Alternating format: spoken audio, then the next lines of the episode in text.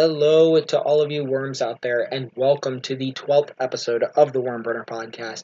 I am your host, Justin, and before we get into this week's episode, I wanted to at least apologize for missing this past week. I had so much on my plate, and I just wasn't able to dedicate the time that I wanted to making this episode. So, uh, without further ado, this week is going to be jam packed with striker roles, or striker plus a uh, attacking right and left midfield position. So, I view it as as kind of a mixture when it when it comes to this role.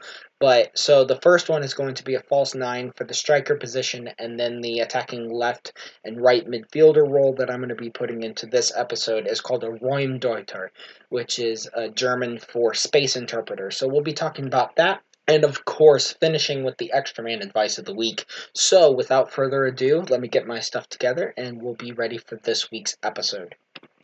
All right, and we are back. So this week, as I had stated before, we are going to be talking about the false nine position for strikers and the Raumdeuter position for the attacking left and right midfielders. So a false nine is much like the deep lying forward, except for the fact that this is primarily done and it's completed when you are dropping back and helping your defense, but you also have an attacking mentality. So this is something that uh, a lot of people confuse for a very advanced attacking midfielder. Um, so this is kind of like a deep lying playmaker. It's just a different context. So it the best way that I can explain a false nine is it is the box to box midfielder for strikers. They are defending and attacking uh, equally. Uh, but when it comes to actual which mentality is more important to a false nine, uh, that is primarily a balance. So there is no uh, more defensive or more attacking mentality for a false nine. Um, if there is an instance in which a false nine becomes more aggressive, that is probably one of the one instances where an attacking mentality is put more forward than a defensive mentality, but the purpose of a false nine is to help both attack and defense equally. There is no uh, prime primary mentality when it comes to a deep lying pl- or when it comes to a false nine. So very good example of a false nine is Messi at the very beginning of his career when he was under the tutelage of Pep Guardiola at Barcelona.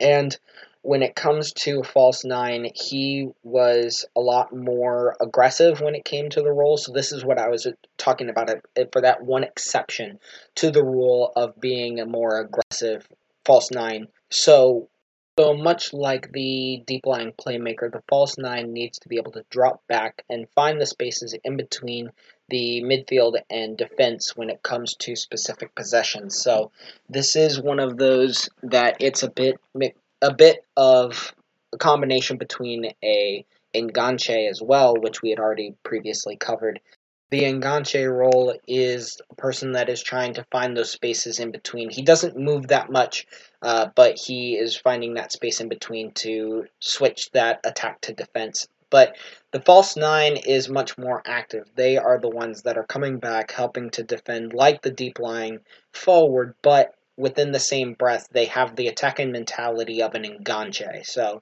that that they aren't running forward so much as maybe the other strikers put or the other striker roles would so like a poach a poacher a complete forward something like that they won't be as advanced as them but they have that same attacking mentality of being able to switch defense to attack much like the enganche except they have again a much more defensive mentality like a deep lying forward. So being able to have those differences with the role is extremely important and being able to maybe pull the defense forward when they don't want to be pushed forward. And the purpose of a a false nine is the whole point of trying to pull the defense into a position where you don't want them to.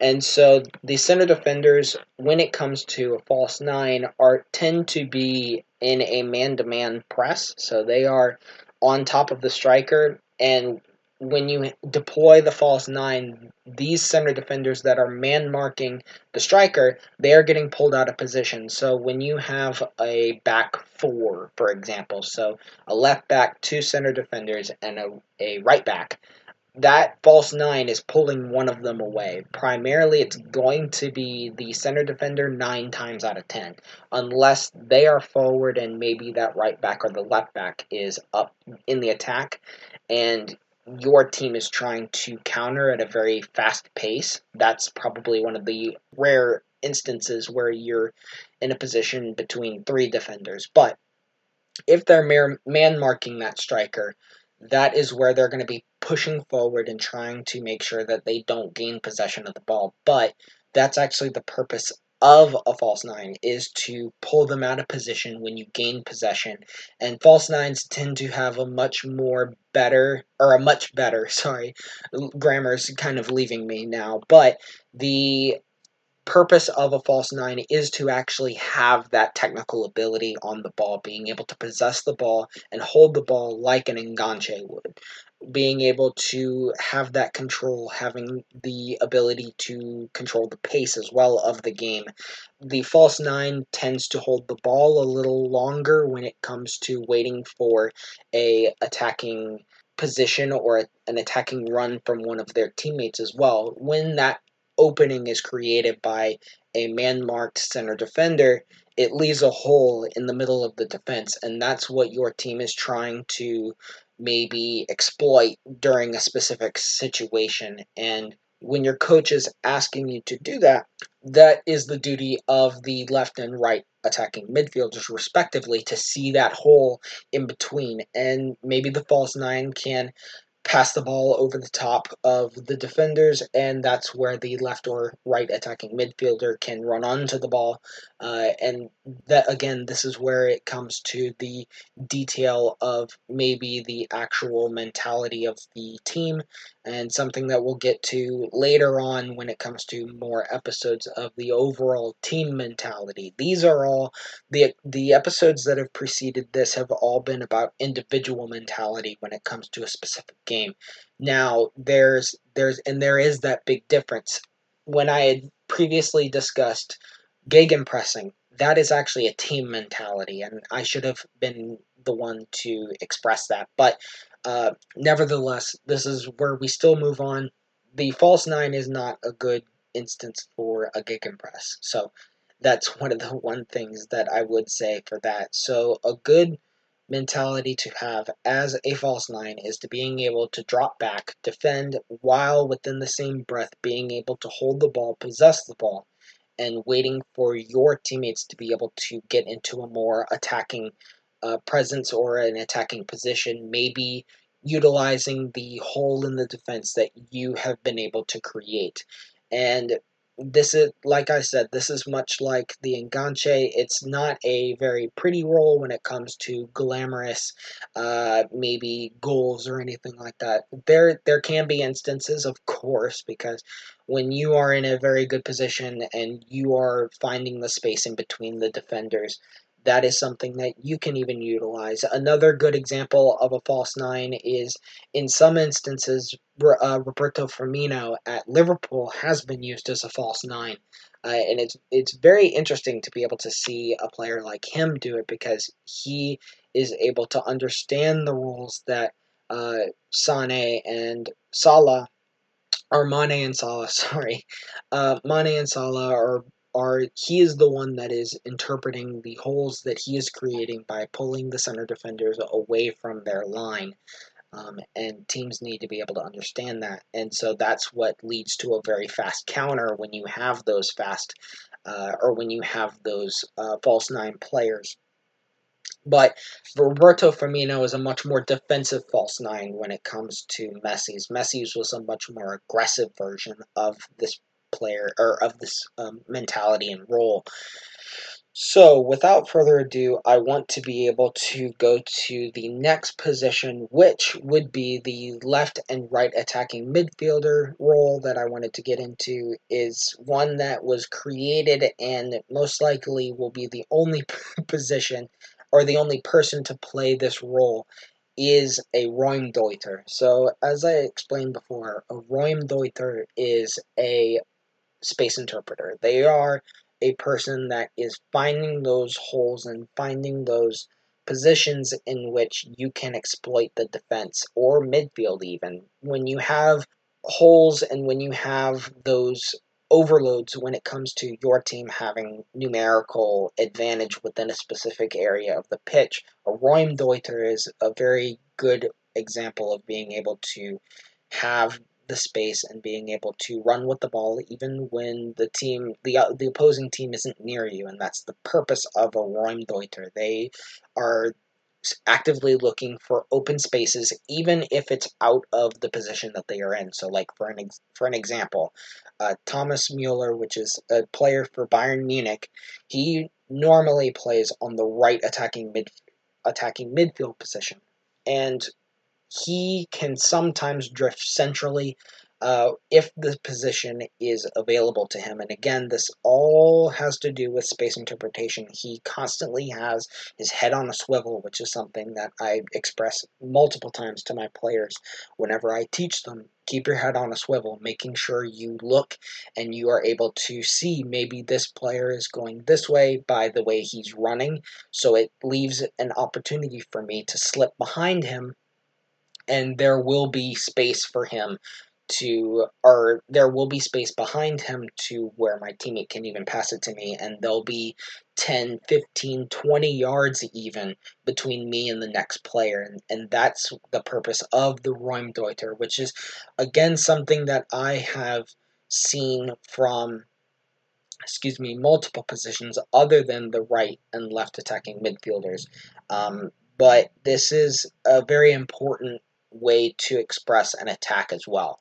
And I have seen multiple teams being able to at least invoke some way of this position, but it's not the exact same. So the Raumdeuter is a much more defensive position or a defensive mentality when it comes to this role. Um, so it's not a very attacking one, but uh, if the switch needs to be made between attack and defense, this can be done.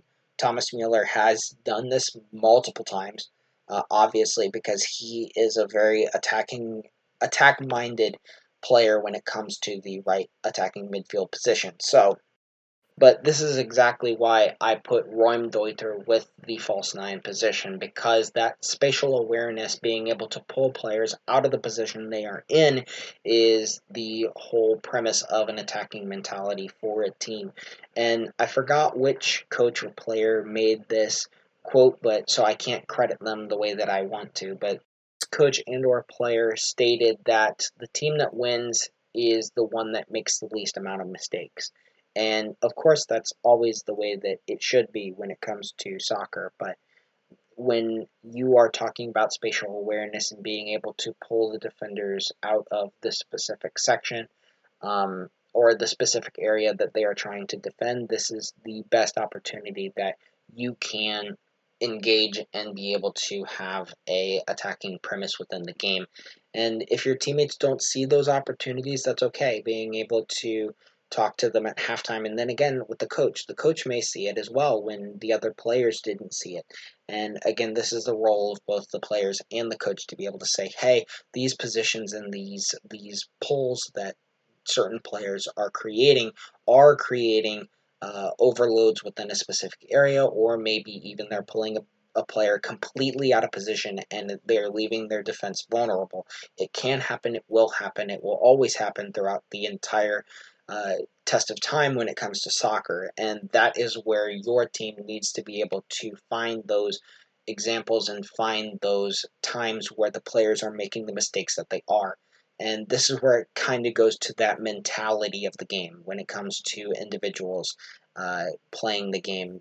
Being able to find the mistakes that your team is making, you need to, of course, being able to exploit it. And that is the whole purpose of uh, the attacking mentality. And that's when I want to come back and go to the defensive mentality. A defensive mentality, being able to come back. I know so many players that, and even myself, I find myself susceptible to this as, as well. sometimes players just don't want to come back and defend, but you can't make it a habit. And when it comes to players that don't want to come back and defend, you are putting your team at risk. Not wanting to defend, you are making it more likely that the other team is going to score. And of course, this is a mentality that is being suppressed when it comes to the American way. The American way of soccer, as I had stated before, is very attacking. So when something is not attacking, we tend to lose interest when it comes to soccer, and that's something that we need to change. Obviously, I again, like I said, I have to throw myself under the bus as well when it comes to defending.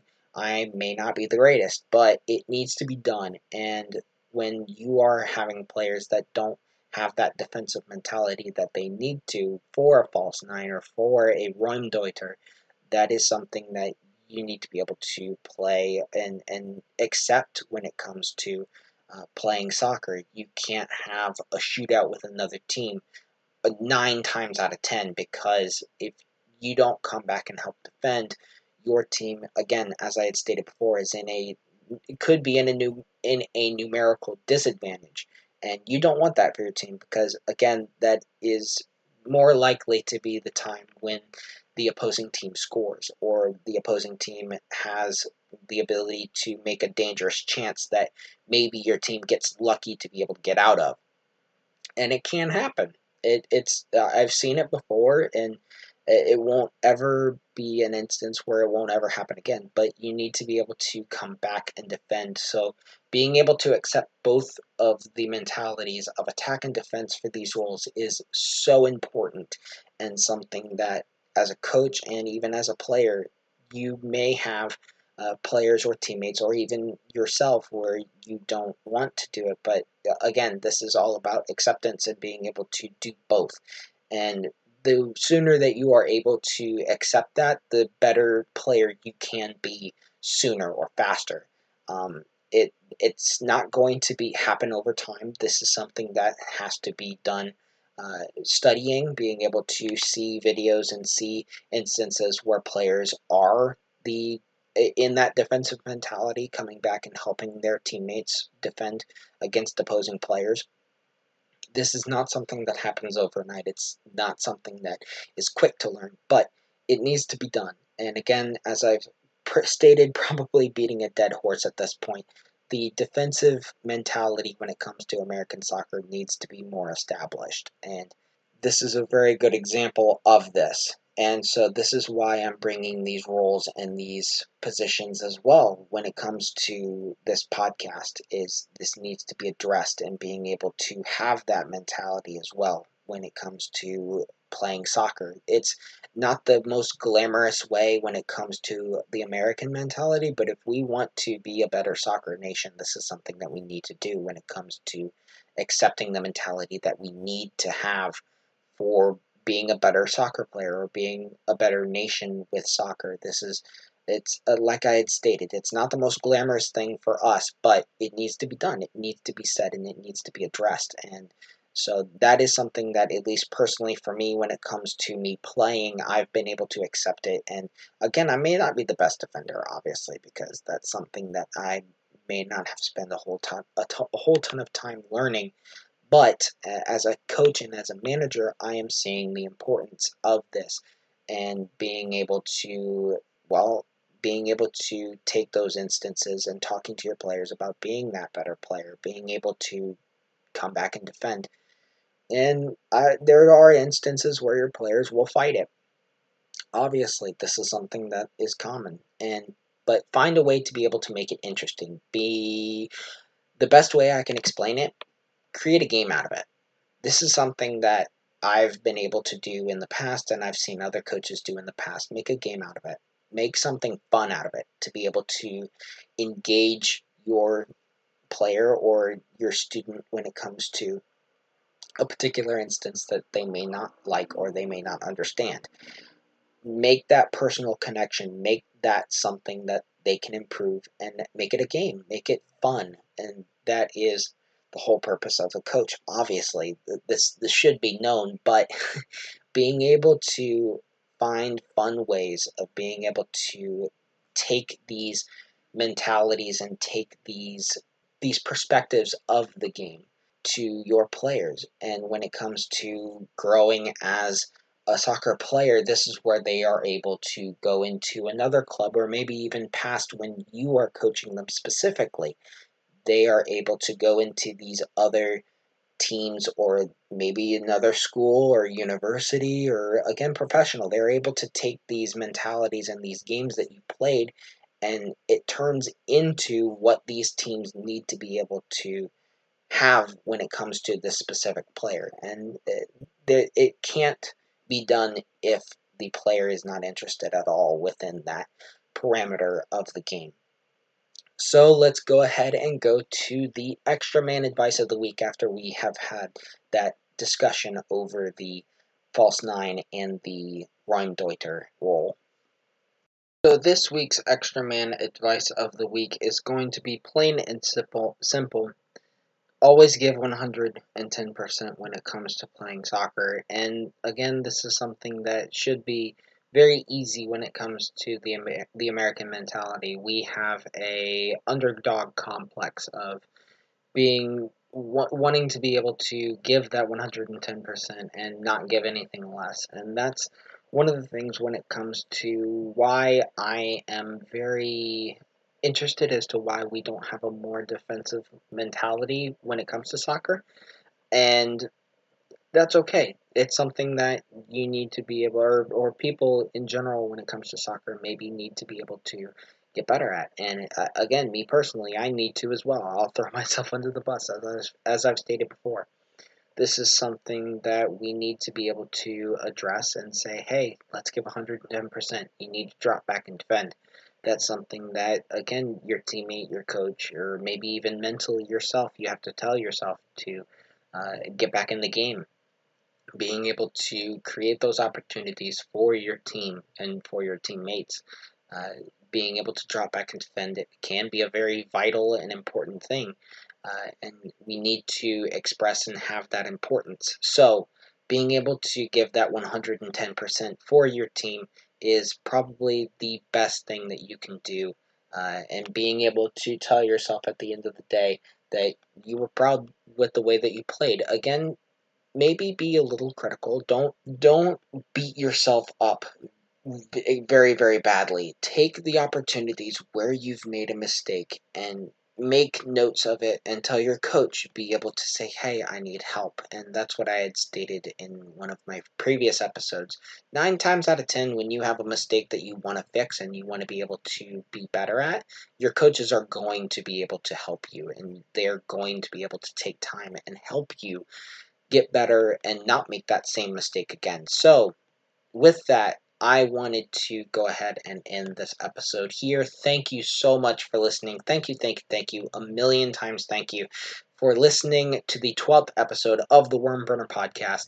I hope you enjoyed it and hope you have a fantastic rest of your week. Uh, stay safe, have fun, love soccer, and I will see you guys in the next episode. Ciao, everyone.